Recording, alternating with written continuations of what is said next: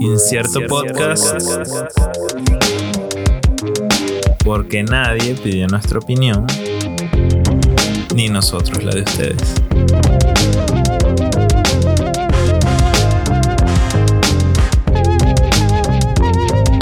Bienvenidos al episodio 6 de Incierto Podcast. Seis ya, todo un hito.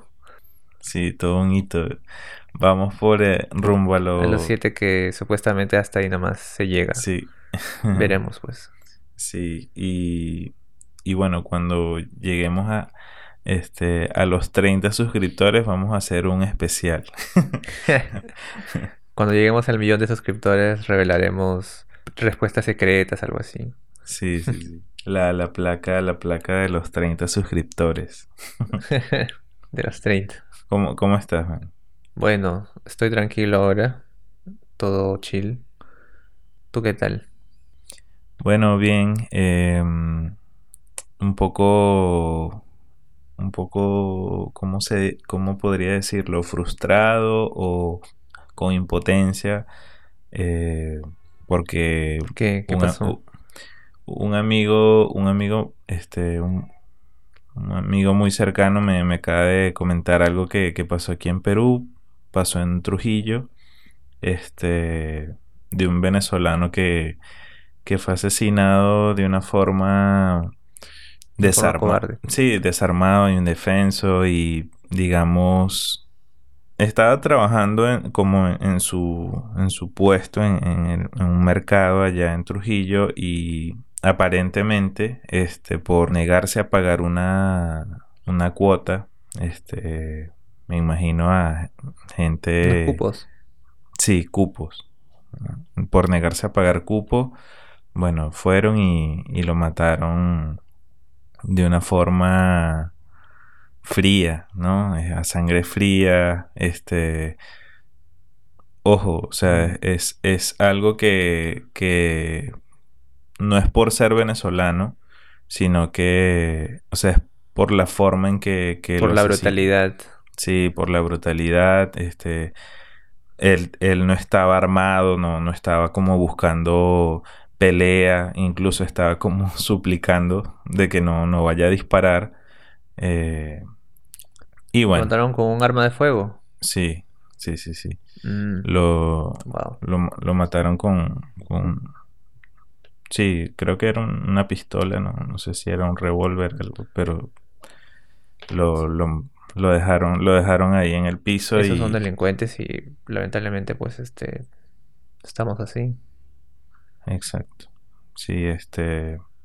Ahorita en las redes hay, digamos, eh, protestas, ¿no? Pidiendo justicia para, para Orlando Abreu. Entonces, claro, son por el tema de la misma tecnología, uno tiene acceso a, a toda esa información, a- al video incluso, este, y son cosas El que, video que es, explícito. Se Sí, muestra. sí, sí, sí. Es como una cámara de seguridad. Es una cámara de seguridad dentro del, dentro del puesto eh, que atendía Orlando, ¿no? Y, y bueno, esto, esas cosas así. Sí, eh, la gente que cobra cupos son delincuentes. sí, Entonces no respetan nada. Dan demasiada impotencia. No, qué lamentable. Este, Sí. estuvo en el lugar equivocado, en la hora equivocada. Sí, o sea, eso, este, co- como te decía anteriormente, no es por el hecho de ser venezolano, este, también lamento mucho cuando venezolanos, este, que, que están aquí en Perú o que han estado, ah, han, han realizado, han cometido delitos, han- de todo tipo, ¿no? Malos Han- elementos tenemos en todos lados. A mí me avergüenza Sí. también escuchar de noticias de delincuentes en otros países y que esté conformado también por peruanos. Sí, sí me avergüenza porque en cierto modo también es como que las noticias nos han acostumbrado a que cuando hay peruanos en el extranjero es como que los consideran trabajadores, este, gente muy chamba y todo eso, ¿no? Y tener esas noticias, claro que, que o sea, da, da mucha vergüenza, ¿no? Que, que salgan del país eh, no para buscar oportunidades, sino para delinquir. Y sobre todo para atentar contra la vida de otras personas. Exacto, exacto. Este. Y bueno, el tema de la de la xenofobia no solo no solo lo vive no solo lo vive digamos los inmigrantes venezolanos ahorita sino que también lo lo ha vivido mucha gente y, es horrible tú eres alguien que se suma que se suma a las protestas eh, por, por, lo menos este, en los hashtags que se suma a los movimientos eh, de los hashtags te consideras alguien que que activamente está, no sé, tuiteando o mandando un mensaje, dando su opinión. Sobre todo este tema, dices tú. Claro, sobre este tema y también en general, ¿no? Claro, bueno, sí, o sea, yo considero que eh, soy una persona que me gusta dar mi opinión eh, en la mayoría de los casos porque usualmente los grupos donde estoy, en el trabajo, en, cuando está en la universidad, en el, en el liceo, en el colegio, este, siempre tienden a, callar. Este, este, cuando, vamos a decirlo así, el profesor de la clase dice, ¿tienen alguna observación, algún comentario? No me gustan esos silencios incómodos, este, y tampoco me gusta cuando la gente se hace preguntas eh, mm, entre el grupo y no lo, no lo hace eh, no lo hace notar, no lo exclama. Claro, no, no lo dice justo en el momento en que el docente dice o sea, hay dudas. Incluso lo, dicen. Lo dicen en el momento, pero lo dicen a las espaldas del profesor, así como susurrado. Y esas cosas a mí me, me no me fastidian, pero, pero es como, no me gusta que suceda eso. Entonces, yo siempre, incluso me, he metido en problemas, este, tontos, pero me, problemas al fin por, por eso mismo, porque siempre me gusta dar mi opinión, este, para que la gente también que quiere decir su opinión se atreva, ¿no? Este, claro. Porque Yo siento que, es este miedo a, a, decir una pregunta tonta. No sé si todos los que alguna vez hemos callado algunas preguntas ha sido por el temor en que a que nuestra pregunta suene tonta. De repente a mí me pasaba más en la escuela, pero en la universidad era como que se sentía que se podía entrar al debate, ¿no? sentía que, habría, que había más, por así decirlo, libertad de pensamiento. Porque en la escuela era más memorizar todo y si hay alguna pregunta puedes saber si, si esa pregunta va muy, muy lejos. Es como que, bueno, ese tema no hemos visto, ese, esa pregunta no va a venir en el examen y cosas así. Pero en la universidad es como que tienes libertad de pensamiento, ¿no? Y puedes también profundizar en ciertos temas también si hay tiempo, ¿no? Pero yo por lo menos he sentido así, que ha sido por temor a decir alguna pregunta tonta. Sobre todo también porque cuando preguntas algo y es algo que ya explicó, e incluso el docente puede hacerte quedar en ridículo y decir, pero eso ya lo dije, alguna otra pregunta, ¿no? Entonces como que no apoya, ¿no? Pero por lo menos eso, eso es lo que yo pienso que es. No sé si alguien que nos está escuchando también ah, pueda, pueda decir que es miedo a, sentirse en ridículo o de repente es algo más. Sí, exacto, porque si su si la gente supiera de que su comentario va a tener éxito, por decirlo así, yo me imagino que muchos se atreverían. Vengo del futuro. Tu pregunta tiene muchos likes. Eh, sí, sí, sí. Este, vas al baño así en, la universidad y te consigues a alguien. Lo que tenías pensado, lo que tenías pensado preguntar va a causar un revuelo, pero vas a salir bien. Vengo del futuro, tu pregunta va a venir en el examen. Pero sí, este, el tema de que la gente para protestar siempre necesita a un líder, por llamarlo así, eh, para Algo así, eso es como que en general, ¿no? Yo he visto, creo que una vez un experimento en donde, creo, creo, que ese es un video muy, muy famoso en internet, en donde este, solamente necesitas a un líder y a alguien que lo siga para que levantes un movimiento. Y sale, creo que estaban en una, en una colina, este, varias personas sentadas sin hacer nada. Y una persona se pone a bailar de la nada. Y eh, se pone a hacer el ridículo, pues no todos lo miran bailando diciendo, ¿y qué le pasó? no, de estar bien de la cabeza, no sé qué está haciendo. Hasta que una persona se pone a bailar también a su costado de manera así random, ridícula, en algún patrón en específico y se ve que le están pasando bien. Y dos personas de cualquier otro lado se suman a ese baile y empiezan a bailar. El video pues termina con toda esa colina llena de gente bailando y pasándola bien y sin miedo al ridículo porque alguien ya hizo sentir que no hay ridículo, ¿no? Y que prácticamente es pasarla bien y ya. Entonces, con eso sí tiene sentido de que a veces necesitamos a alguien que nos inspire o que nos motive a que, a que podamos decir o hacer algo sin tener el miedo a sentirnos en ridículo, ¿no? O ridiculizados. Claro, exacto. Este, como dice un, un cantante que sigo mucho, tarde o temprano la gente va a olvidar esa mala experiencia. o sea, no, uno se preocupa mucho por el ridículo que podría llegar a pasar y cree que el que dirán, este, cree que va a ser como un ridículo eterno. Y, Estoy manchando mi vida. Sí, al final la gente este, se va a reír en ese momento y ya, o sea, no, no les va a importar luego, o sea, siempre hay otra cosa de la que reírse. Claro.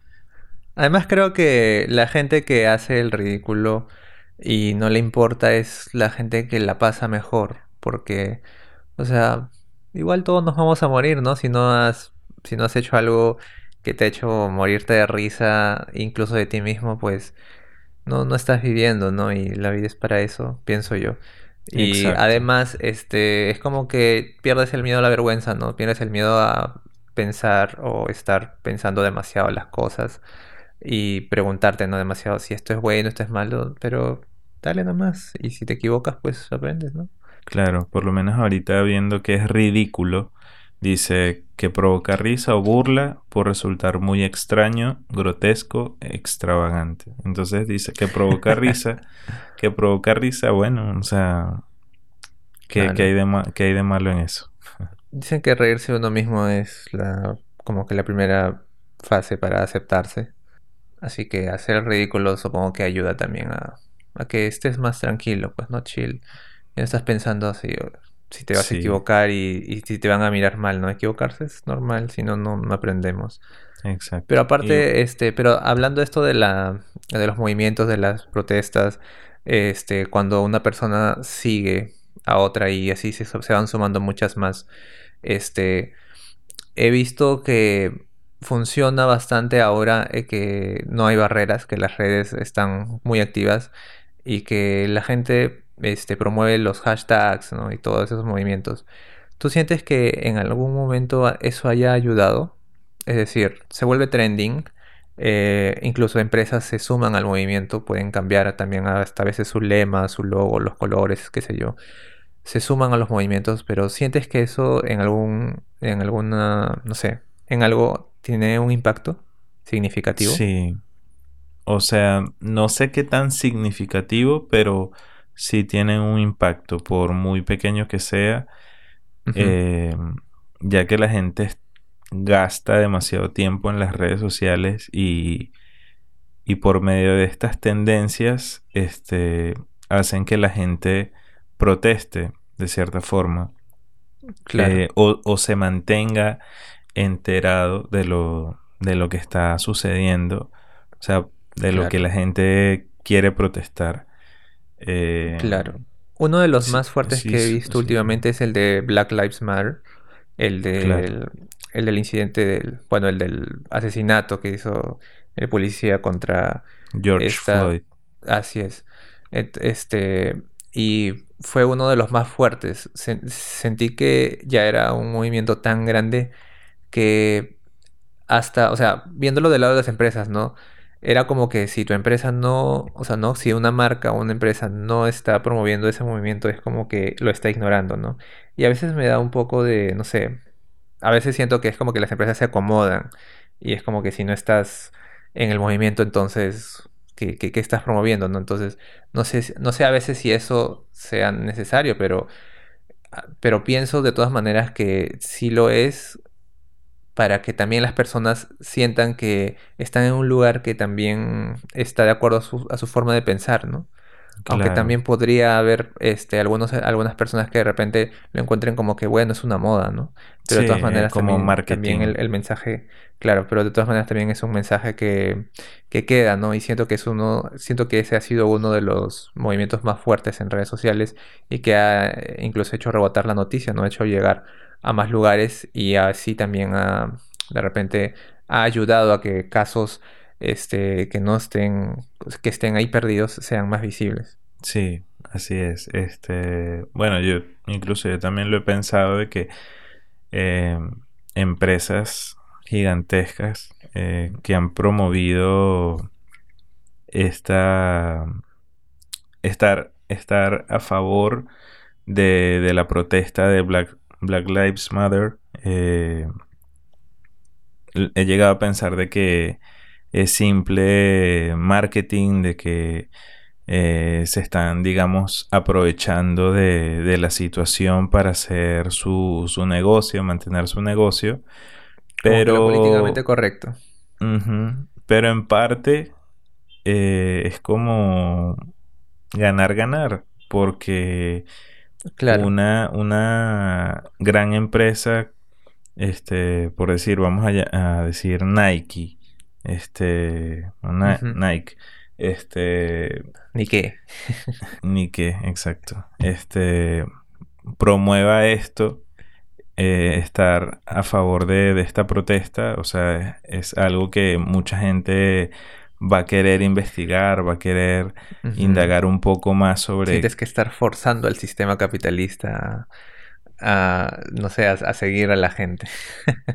Sí, este, a que la gente, digamos, investigue, o sea, es como, ah, ¿qué, qué es este hashtag? O sea, quiero saber un poco más, este, de qué se trata todo esto y, y bueno, que le pueda, Claro. que le pueda llegar a gente que de verdad le, le importa, ¿no? Sí. Porque es, es- estas protestas así por medio de hashtags llegan, hashtags, dije, hashtags este, lleguen a, a todo el mundo, ¿no? Claro. Gente que lo hace por moda, gente que de Claro. verdad le, le interesa el tema y está, eh, eh, Sí. ¿cómo se, cómo se dice? Está involucrada, eh, sabe más del tema, le llega a, a todo el mundo, sí. Sí. Yo siento que antes era muy difícil porque no había redes, es- o sea, canales de comunicación tan inmediatos como Twitter, por ejemplo. Pero algo que sí me, me gusta bastante de esto de las protestas y todo es que ha sido muy, ¿cómo te digo? Es, es parte también del arte. Y en general la música, este, eh, las artes gráficas, este, siento que tiene bastante de eso en la historia. Este, uno de mis álbumes favoritos de, eh, que tiene que ver con esto es este London Calling de The Clash, en donde hablan de bastantes temas como por ejemplo el consumismo, con esta canción de Lost in the Supermarket, si no me equivoco. Este, también hablan sobre un tema que no necesariamente es de, de los británicos, que es de, creo que es de, en- no me acuerdo que fue de un grupo terrorista en España. O sea, se, met- se metieron, se compraron el, el- el pleito con una canción. Y siento que las, las bandas han servido también como un símbolo, como un himno cuando se ha tenido que hacer protestas, cuando la gente ha tenido que salir a sublevarse o de repente a reclamar lo que es justo para ellos y ha servido como, o sea, es, ima- imagínate estar en- eh, marchando eh, y que simplemente estén gritando este, qué es lo justo, pero en eso eh, sale un himno, ¿no? Una canción que hace que la gente se identifique, entonces todos están juntos contra contra lo que, juntos contra esa injusticia, ¿no? Y esa canción hace que se eleve y se sienta más fuerte, ¿no? Y todas las manifestaciones artísticas hacen que esa protesta tenga, vamos a decirlo, más impacto, ¿no? Porque es muy subjetivo. Eh, En, en Sí. fin, o sea, al fin y al cabo el arte es subjetivo, pero cuando un montón de gente lo interpreta así de esa manera y lo usa como un movimiento para, para un, un propio fin, ¿no? Y que ese fin es buscar la justicia, pues se hace muy poderoso. A mí me gusta bastante cómo la música se ha usado este, para las protestas. Y hay una. Hay un poema este, de una compositora este, aquí en Perú eh, que se llama Victoria Santa Cruz. Este, Sí, y este, este poema trata también sobre el racismo. Entonces, este, siento que las artes, eh, de alguna manera, sensibilizan mucho a la gente sobre temas que a veces eh, son muy puntiagudos o muy delicados de tocar de repente en una, en una cena familiar, por así decirlo, en un almuerzo familiar. Porque porque te meten el, o sea, no es que te metan el sentimiento, pero es como que tocan una fibra sensible en una persona y le pueden hacer sentir identificado. Este poema de Victoria Santa Cruz, del que te hablo, habla sobre este que un episodio que ella vivió. Ella cuando, e, en una entrevista, ella decía que cuando era niña vivía en un barrio y rodeada de gente mestiza. Y este se mudaron a su barrio este gente blanca. Y la niñita con la que estaba jugando le decía, la vio, recién había llegado la niñita que, con la que estaba jugando, la vio y le dijo, si esa negrita juega con nosotros, entonces yo no juego, ¿no? Algo así, ¿no? Y este, y ella se puso como que, ah, entonces va, a venir aquí a decirme cuáles son las reglas, ¿no? Pero este, lo peor fue que sus amigas eh, también la traicionaron, le dijeron, pues te vas, ¿no? Entonces para ella, según sus palabras, fue como que una, una puñalada, era una caricia este, comparado con lo que mis amigas me habían hecho en ese entonces, ¿no? Claro. Pero habla, habla de algo más profundo, que no, no se sintió ofendida solamente por, por el color de su piel, que es como la, niña la, llamó, ¿no? Le dijo así, literalmente le dijo, si esa negrita no, juega con nosotros, ¿no? Ella sintió este, mucho más dolor por lo que implicaba, lo que implicaba ser este, una persona con color de piel oscura. Y entonces este, eso fue lo que la marcó y prácticamente ella en todo su trabajo no se cayó. Ella, este, claro que le costó en una sociedad como, como el Perú. Es muy difícil este, tocar esos temas y también este, saber cuándo hay injusticias, pero lo logró a través del arte. Siento que en su arte plasmó este, esa protesta, por así decirlo, ¿no?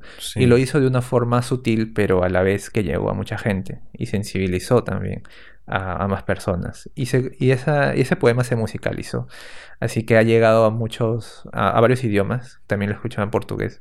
Y este, nada, está, creo que es uno muy famoso en donde el coro es algo como que, y la gente, ¿no? Y la gente por, por no querer herir mis susceptibilidades me dice, me dice, ¿cómo? Me dice negra. Y yo le digo que mi color es, es hermoso, que mi color es, es bello y cosas así, ¿no? Entonces ella en ese poema convierte esa, vamos a decir, convierte esas agresiones en algo que ella se identifica y puede decir que con orgullo cuál es su color y, no se, y no se avergüenza de nada, ¿no? Y, y así, o sea, no, no denigra tampoco a quién a quien lo dice, sino mm. lo usa y lo transforma en algo positivo. Entonces siento que, siento que el arte funciona bastante bien con eso, ¿no? Agarras algo que de repente es negativo y lo transformas. ¿Cuál es el nombre? O sea, si puedes repetir el nombre de ella y el nombre del, del poema. Ella es Victoria Santa Cruz. El nombre del poema no lo recuerdo muy bien, pero simplemente pon, yo creo que puedes buscar, ¿no? Si tú pones en el buscador poema Victoria Santa Cruz, creo que es uno de sus poemas más, más conocidos. Claro, Este, y está musicalizado. Yo creo que sí, así lo pueden encontrar. Ok. Eh, Victoria Santa Cruz. Creo que sí, si no me equivoco. Victoria, Santa, Cruz. Ok. Bueno, eh, sí, este, la protesta desde el lado del arte y, específicamente desde la música, eh, eso también es súper, súper bueno y súper admirable. Este, por lo menos uno que me, un, ejemplo, una anécdota que, recuerdo mucho, eh, es de una banda de, de ska venezolana en un evento del gobierno del gobierno de Venezuela.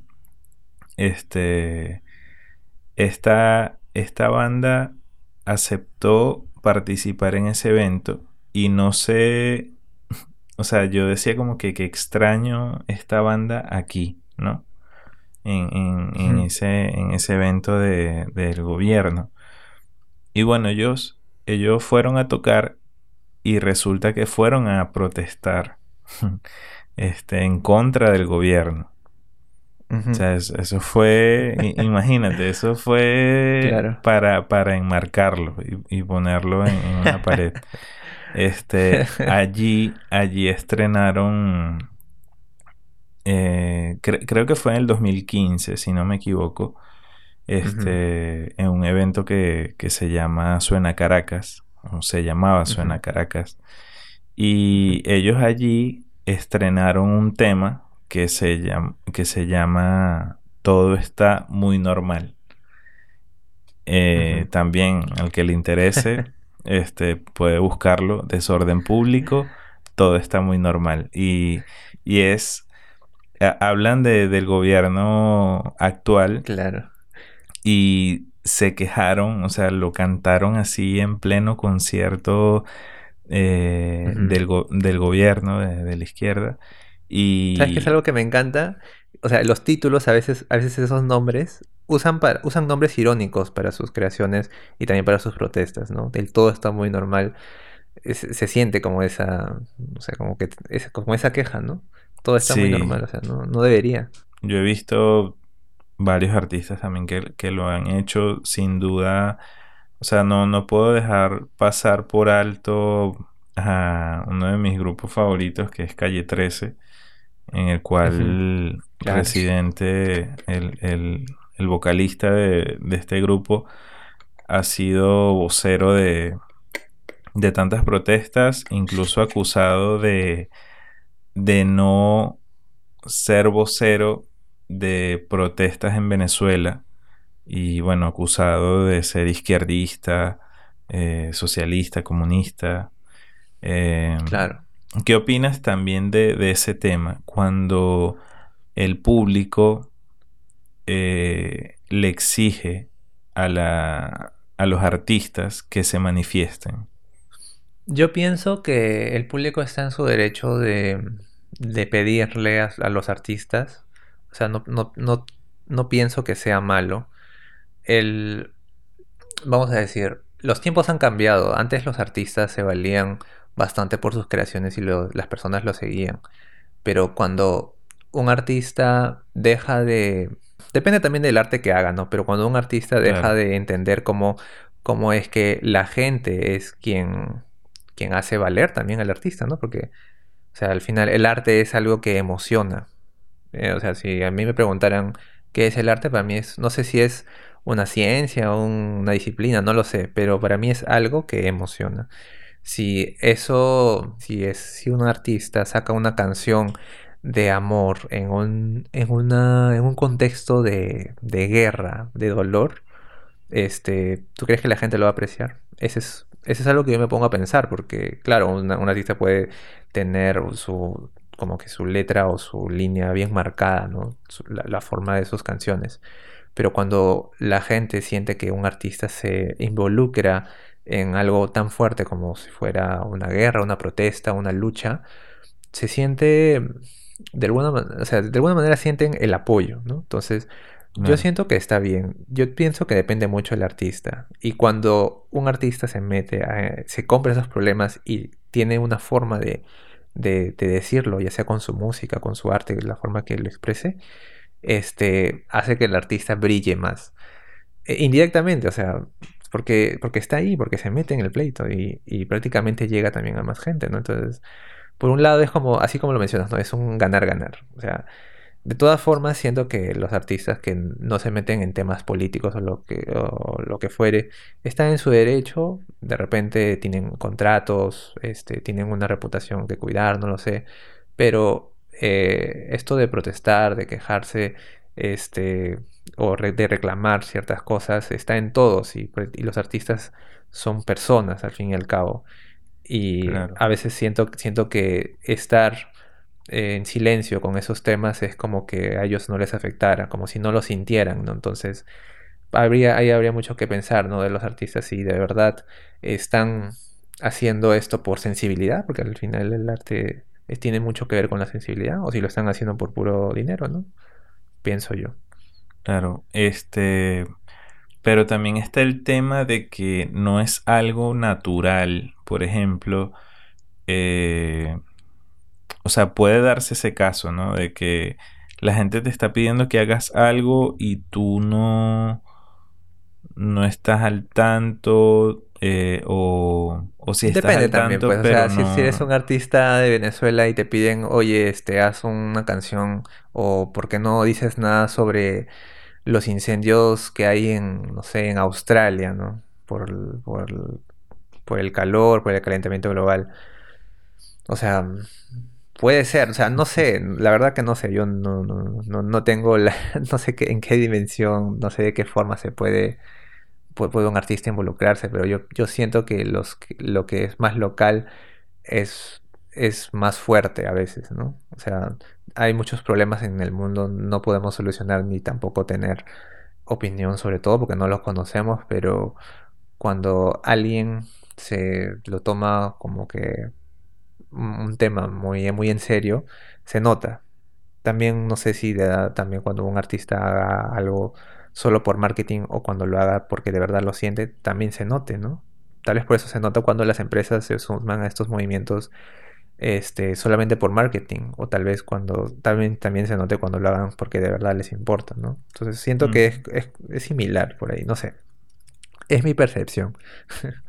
Sí, este, por ejemplo, también en, en Puerto Rico el, el año pasado que estuvieron con las protestas para eh, sacar a- al presidente de ese momento, Ricardo Rosselló, este, se sumaron artistas, bueno, como el que mencioné, Residente de, de Calle 13, Ricky Martin, Bad Bunny. Y este, ahí sí, eso sí fue como algo más, Marquetero, algo ¿lo más. sentiste? Sí, sí, sí, sí. Porque, Sí. Claro, es como la, las grandes industrias escuchan, ah, Ricky Martin, ah, Bad Bunny. Entonces, como, ah, bueno, vamos a apoyar esto. Este, A veces se siente que cuando ah, hay grandes producciones detrás es porque, ah, no, a esto lo están apoyando las empresas y las sí, productoras. Entonces no va. Es que no sé, a veces también tenemos esa, o sea, esa forma de decir, si el artista no es como yo, no es, no es, no pasa lo que estoy pasando, entonces no me identifico, ¿no? O sea, si es un artista que habla sobre la pobreza, todo, pero este artista se tiene su iPhone, vive en Miami, lo que fuera, entonces no me representa, ¿no? Entonces, tampoco, tampoco, pues, o sea. No sé, la verdad, no sé cuál es la, la opinión. No sé si alguien Claro. también puede dar uno- una ¿Y, opinión y, clara sobre y eso, qué no sé hasta opinas? qué punto puede llegar. ¿Qué opinas sobre alguien que proteste contra la pobreza y, y su, su nivel de vida sea muy elevado, ¿no?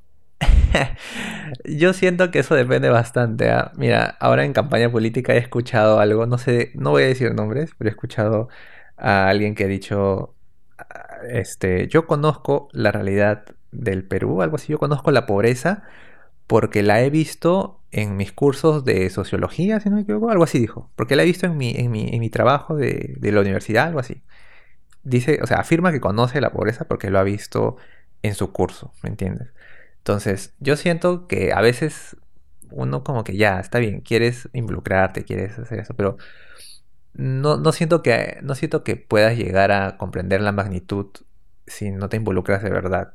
O sea, a veces, a, veces siento que es justo decir algo así, ¿no? Porque está bien, te puedes interesar y, pero afirmar que conoces algo a fondo sin, sin de repente haber, haber visto lo esencial, este, es, se siente burla, o sea, se siente como burla, sobre todo para quienes dices representar o para, para quien dices, quienes dices apoyar, ¿no? Entonces, yo siento que depende mucho. Hay gente que no se ofende y que eso le dice, eso les llega altamente y pueden decir como que, ah, bueno, ya, que se sume, ¿no? O sea, una persona más que se sume y no, no, no nos hace daño. Pero hay gente que les, les ofende altamente, ¿no? Le- es como que, oye, esta, esta persona pudiente viene aquí a decirnos que conoce la pobreza, ¿no? ¿Qué, qué va a conocer si, si lo, eh, lo de ella es la alta sociedad, pues, ¿no? O sea, mm, Está como, está como fuera. para mí es variable. Claro, pero eso también es discriminación. Mm, a ver, pero discriminación en el sentido de marginar. o, sea... o sea, yo siento que a veces pensamos que solo los que están en la alta, solo los que están en la clase alta son los que nos pueden pueden ser racistas, algo así, ¿no? Por así decirlo, ¿no? Y que los que están abajo, este, cuando también les dicen, ah, tú eres un blanquito, que eso y lo otro, también pueden serlo. No lo sé. Lo que yo sí este, creo es que los que están abajo, por así decirlo, tienen, no sé si justificación, pero tienen obviamente toda la, o sea, tienen motivos, porque han sido marginados en, en la historia. ¿Quién ha marginado a un blanco? por así decirlo. ¿Quién ha marginado a un adinerado? ¿no? Y, decir que los de abajo marginan a los de arriba o los discriminan también por decirles esto o lo otro, parte de, parte todo inicia del abuso que han empezado los que están arriba contra los de abajo. Porque si todos fuéramos, o sea, en, el, mismo, en el mismo nivel, todos estuviéramos en el, en el mismo estatus, por, ejemplo, por así decirlo, no habrían pues ese, no, habría forma de que, de que haya esa discriminación, esa marginación. Pero claro, o sea, toda una acción tiene una reacción, ¿no? Si tú estás abusando de tu poder, este, haciendo uso de tu poder y estás marginando a alguien, en cualquier momento ese, ese alguien se va a sublevar y está con, y tiene justa razón, o sea, está con todo su derecho. Y tampoco es porque tengas que llamar a eso, a esa protesta que está haciendo, discriminación contra el que está en, la, en el lado superior, ¿no? O sea, es una reacción. Yo siento que es una reacción. No siento que sea discriminación de parte de los que han sido discriminados. Pero, no sé, esa es mi opinión. No sé si alguien también tenga otra opinión, ¿no? Si es Seguramente. Seguramente sí. Seguramente sí alguien tiene otra opinión. Este... Pero sí, también tiene, o sea, yo por lo menos le veo mucho sentido a lo que dices, no. Pero claro, también he visto eh, eh, cuando una persona, eh, vamos a, es que no me gusta decir clase baja, pero es como sangre sucia. vamos a decirlo, vamos a este, poner. Gente de bajos recursos. Gente de bajos recursos. No sé, no sé cómo decirlo, o sea, para que no sé. Ya, gente de bajos recursos. Ajá, la, gente de bajos recursos. Este, porque tampoco me gusta decirle gente humilde. Este, la gente de bajos recursos, este, he notado que ellos también son racistas, eh, eh, discriminan mucho también a, a alguien por eh, por ser alguien de, de muchos recursos.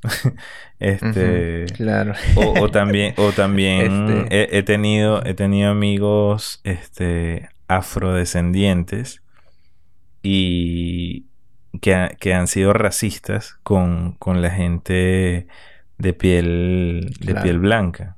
Este, ¿cómo, ¿Cómo es que se dice?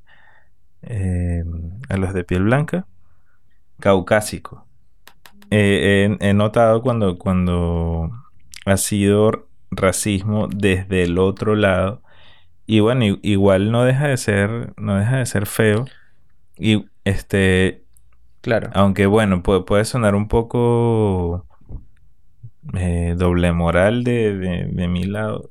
Aunque lo mío es algo más de, del lado del humor. Yo, del lado del humor, soy la peor persona que existe. Eh, o bueno, una de las peores personas que existe. Eh, porque también me gusta reírme de, del racismo, me gusta reírme de la religión, me gusta reírme de, de cosas que yo creo que... ¿De la muerte? Sí, sí, también. Este, pero bueno, eso, eso es algo, eso es algo ajeno ya a este tema. Y hablando sobre las protestas, ¿qué, se necesita para hacer una protesta? O sea, ¿qué, ¿qué, crees que sea lo fundamental para iniciar una protesta? Que todos tengan un mismo objetivo. que todos, que, todo- que pero todos los que están en la que protesta. empezar. O sea, si uno inicia y luego los seguidores se van, van dándole más Se sentido a esa protesta, que esa protesta tenga un objetivo, ¿no? Y que todos los que están ahí en, en esa protesta tengan un mismo objetivo. Claro, porque siento que la protesta se va hacia otro lado que no tiene fuerza cuando se meten, a ver, aquí en Perú, cuando se han hecho protestas, siempre hay infiltrados, ¿no? Salen banderas de otros, de otros lados, ¿no? De, de, incluso de que promueven el terrorismo. Entonces, eso hace que la protesta se, se vea como que no es tan seria, ¿no? O sea, que se está usando solamente para eh, alimentar temas políticos o lo que fuere, ¿no? Entonces, yo siento que cuando una protesta tiene un mismo objetivo, este, todos van a respetar y todos van a ser cuidadosos con que esa protesta, este, cumpla, este, la, la más, este, cercana que, que recuerdo que me haya impactado bastante ha sido contra el no elegido presidente, Ujú. expresidente Merino. Bueno, lo llamo expresidente porque supuestamente Sí, lo fue fue, ¿no? Porque, claro, o sea, constitucionalmente e inconstitucionalmente lo fue, pero, pero claro, lo sacamos porque obviamente no tenía que estar ahí, o sea, eh, todo fue planeado, todo fue un cálculo político y al final la protesta fue algo que me impactó bastante porque sí, o sea, había muchos jóvenes y normalmente aquí en el Perú los tildan pues de pulpines, de, de mazapanes, de, generación de cristal, pero este, si hubieras visto el nivel de ¿Qué es organización. pulpines? A ver, Pulpín es prácticamente un joven sin experiencia. Un joven de entre 18 y 21 años que no tiene experiencia. No sé si 21 o 22. Bueno, ya. Un joven, un joven adulto Un- sin o experiencia. sea, es un eh, alguien sin experiencia, sí. Alguien sin experiencia en lo laboral, lo académico, qué sé yo. Alguien que supuestamente no tiene opinión ni decisión. Ese es un Ok. Pulpín. Así los, así los tiran a los muy jóvenes aquí. Este, y bueno, la, la esta protesta fue muy bien, vamos a decirlo, no, no sé si preparada, pero se notaba que la- las brigadas tenían un mismo objetivo, desactivar bombas, este, tener puntos de reunión, este, también todos los recorridos, este, formas también de ayudar a la gente que hay- haya sido gaseada, ¿no? Pre- prevenir, este, con los temas políticos, ¿no? Prevenir cuando haya gente que alce una bandera roja o, o esté, no sé, motivando otra cosa que no sea la renuncia de, Merino, ¿no? Entonces, prácticamente me asombró bastante porque fue muy, fue muy preparada en el sentido de que todos tenían ese objetivo, hacer que la protesta se sienta lo más pacífica posible, que no haya ninguna agresión de parte de los protestantes, de los que están protestando. Y por último, el objetivo era sacar a Merino.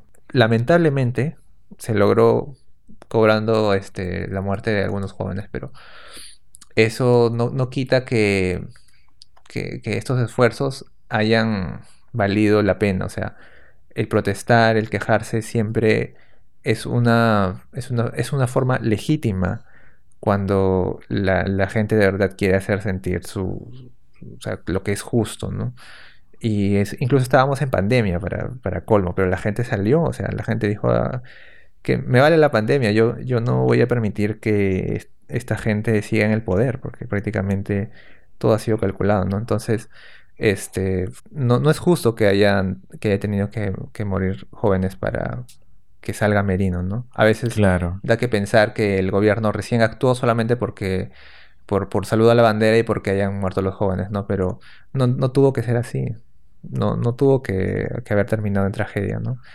Sí, Este, exacto. pero el objetivo se cumplió. Entonces, yo, yo siento que eh, cuando, se, cu- cuando se tiene un mismo objetivo, la protesta funciona.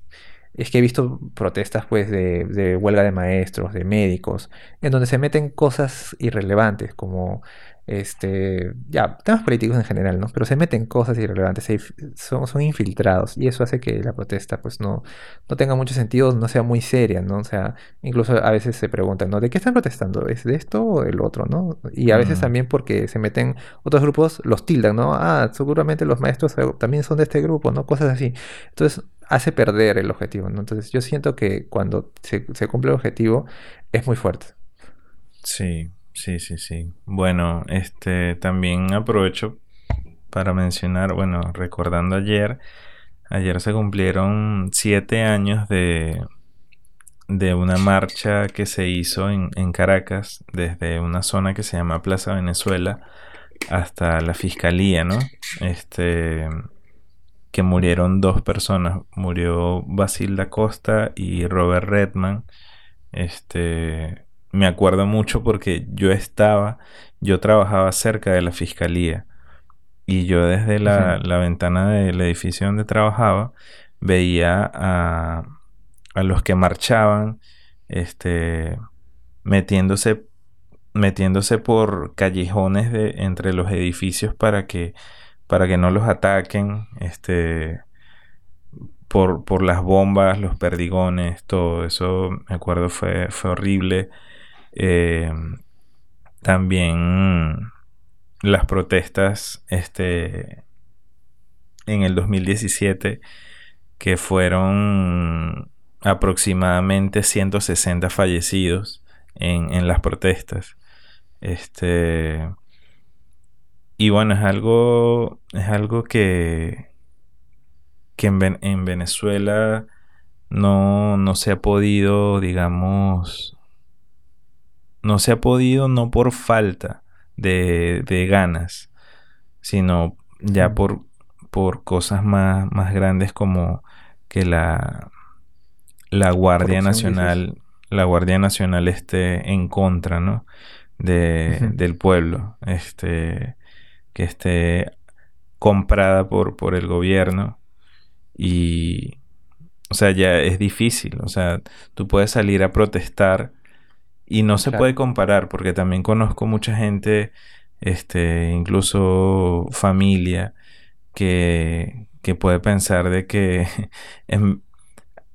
la gente, la gente aquí en Perú es más valiente porque lograron sacar al presidente este ilegítimo Merino Mm. en una semana. Son diferentes contextos. Sí, Son, son muy diferentes, no, no se, pueden, no se pueden comparar tampoco. Este, Son distintas situaciones y en lo único que, que sí podría ser igual es en lo lamentable que, que son las muertes ¿no? en, en esas protestas. Este, Y bueno, quería mencionar eso también porque porque bueno, yo todavía estaba en, Venezuela cuando sucedió todo eso, ¿no? Si tuvieras que quejarte ahorita de algo, si pudieras levantar una protesta por algo, ¿de qué sería? Bueno, ahorita, como te digo, estoy con lo de la, lo que le sucedió a Orlando en Trujillo, aquí en Perú, este, y también por el tema de... movimiento? Bueno, es que ya un movimiento es distinto, ¿no? Ya creo que eso es. ¿Cómo lo nombrarías? No sé. Bueno, como ahorita es, este, por lo menos ahorita la tendencia es justicia para Orlando. Y yo creo que, que sería eso, simplemente. Pero el tema de que de que estas cosas estas cosas así no, no ya no deberían seguir sucediendo, pero es seguro que, va a seguir sucediendo. Este. Y. O sea, simplemente es como alzar la voz y, e informar a la gente de, de, lo que está sucediendo. Este. Por lo menos. Hace poco también. Claro, es que uno también está como pendiente de su comunidad, por decirlo así, en, Buenos Aires, este, este tipo que, que violó a, a, una venezolana en, en, su primer día de, trabajo. Sí, recuerdo haber leído la noticia. Ya, ya le dieron, ya le dieron cárcel, no sé por cuánto tiempo. Pero bueno, se puede decir que se hizo justicia, aunque el daño lo hizo, ¿no? Porque claro. El daño ya se lo hizo a, a esa chica. Pero bueno, este es un tema súper complicado, súper denso también. Este, y tú, de si tuvieras o si tienes algo de que protestar, ¿sobre qué sería? A mí me hace mucho ruido que la gente en el poder, este, presidentes, congresistas, sobre todo ellos, este, tengan muy fácil la carta de entrada. O sea, o sea sé, que, sé que a veces sería complicado que gente que no tiene estudios este, pueda postular al poder porque sería como que poner una, una barrera alta, ya que aquí en Perú eh, acceder a la educación de calidad a veces cuesta. Este, son pocos los, los, institutos, los colegios y las universidades públicas que ofrecen eh, educación de calidad. E incluso para entrar es, el proceso también es muy tedioso, es muy complicado. Pero este, me hace ruido que gente sin preparación entre. Porque puede entrar cualquiera, entonces entra cualquier farandulero y, y, no pasa nada y está ahí cobrando un sueldo muy alto con la palata de nosotros, de los peruanos, que pagamos nuestros impuestos y con eso se van de viaje mientras el país está en crisis. Entonces me hace mucho ruido eso. Yo protestaría contra eso porque ya hemos llegado hasta un punto en el que ya no podemos. O sea, sé que sería muy discriminatorio este, aceptar en el poder solo a personas que tengan estudios. Pero por como estamos, yo pienso que podría ser una medida este, temporal, por lo menos, porque no podemos, yo pienso que no, no, no podemos seguir así.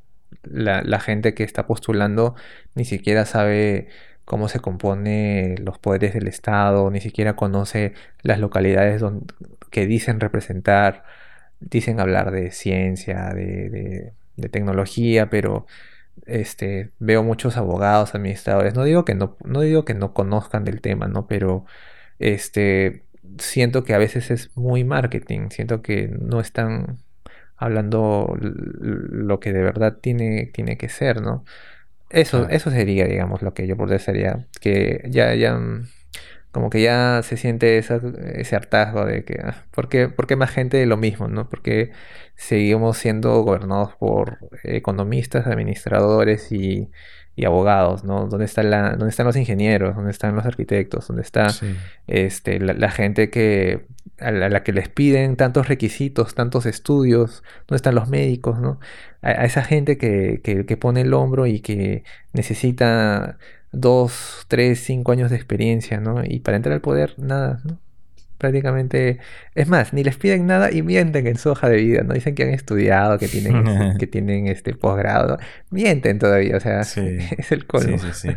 Exacto. Bueno, por lo menos lo que mencionaba hace un momento, también podría hacer una queja sobre eso o agregarle algo más, que no son los, impuestos de los peruanos, sino de los extranjeros que también pagamos impuestos. Ah, claro. Tal vez por mi indignación solo mencioné a los peruanos, ¿no? Pero en realidad es todos los que pagamos impuestos. Claro, pero eh, eh, es, lo digo en, tono de broma. Claro, lo sé, lo sé. Pero, pero sí, este, yo para concluir le podría decir a la gente que, que está escuchando este episodio es que si tienen algo de lo que quejarse, algo por lo que quieran protestar, o sea, pueden hacerlo pacíficamente. ¿Verdad? O sea, claro, alzan la voz. claro que, o sea, sin, sin la violencia. Por eso, por eso. De, la violencia. Por eso digo pacíficamente. Pacíficamente, pero es importante siempre eh, hacer sentir su voz. Sí, quizás hay mucha gente que lo comparte y puede apoyar eso y, bueno, pueden salir cosas buenas porque de allí, de, las protestas, de, esas incomodidades, de las quejas, eh, de las críticas, es de donde se aprende, ¿no? Porque si todos estamos callados, eh, yo creo que no, ¿Qué, se puede vamos aprender? A seguir siendo dominados. Así es, no vamos a aprender nada. Exacto. Pero bueno, este. eso queda para la, para la reflexión.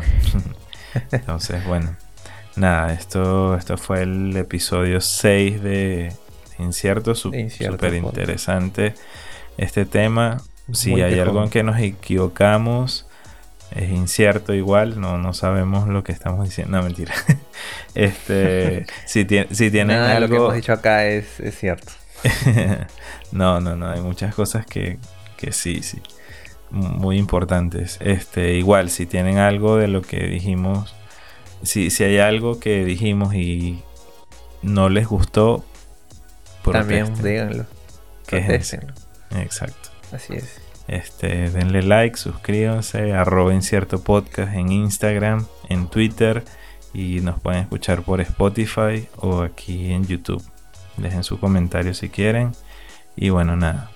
Adiós, cuídense.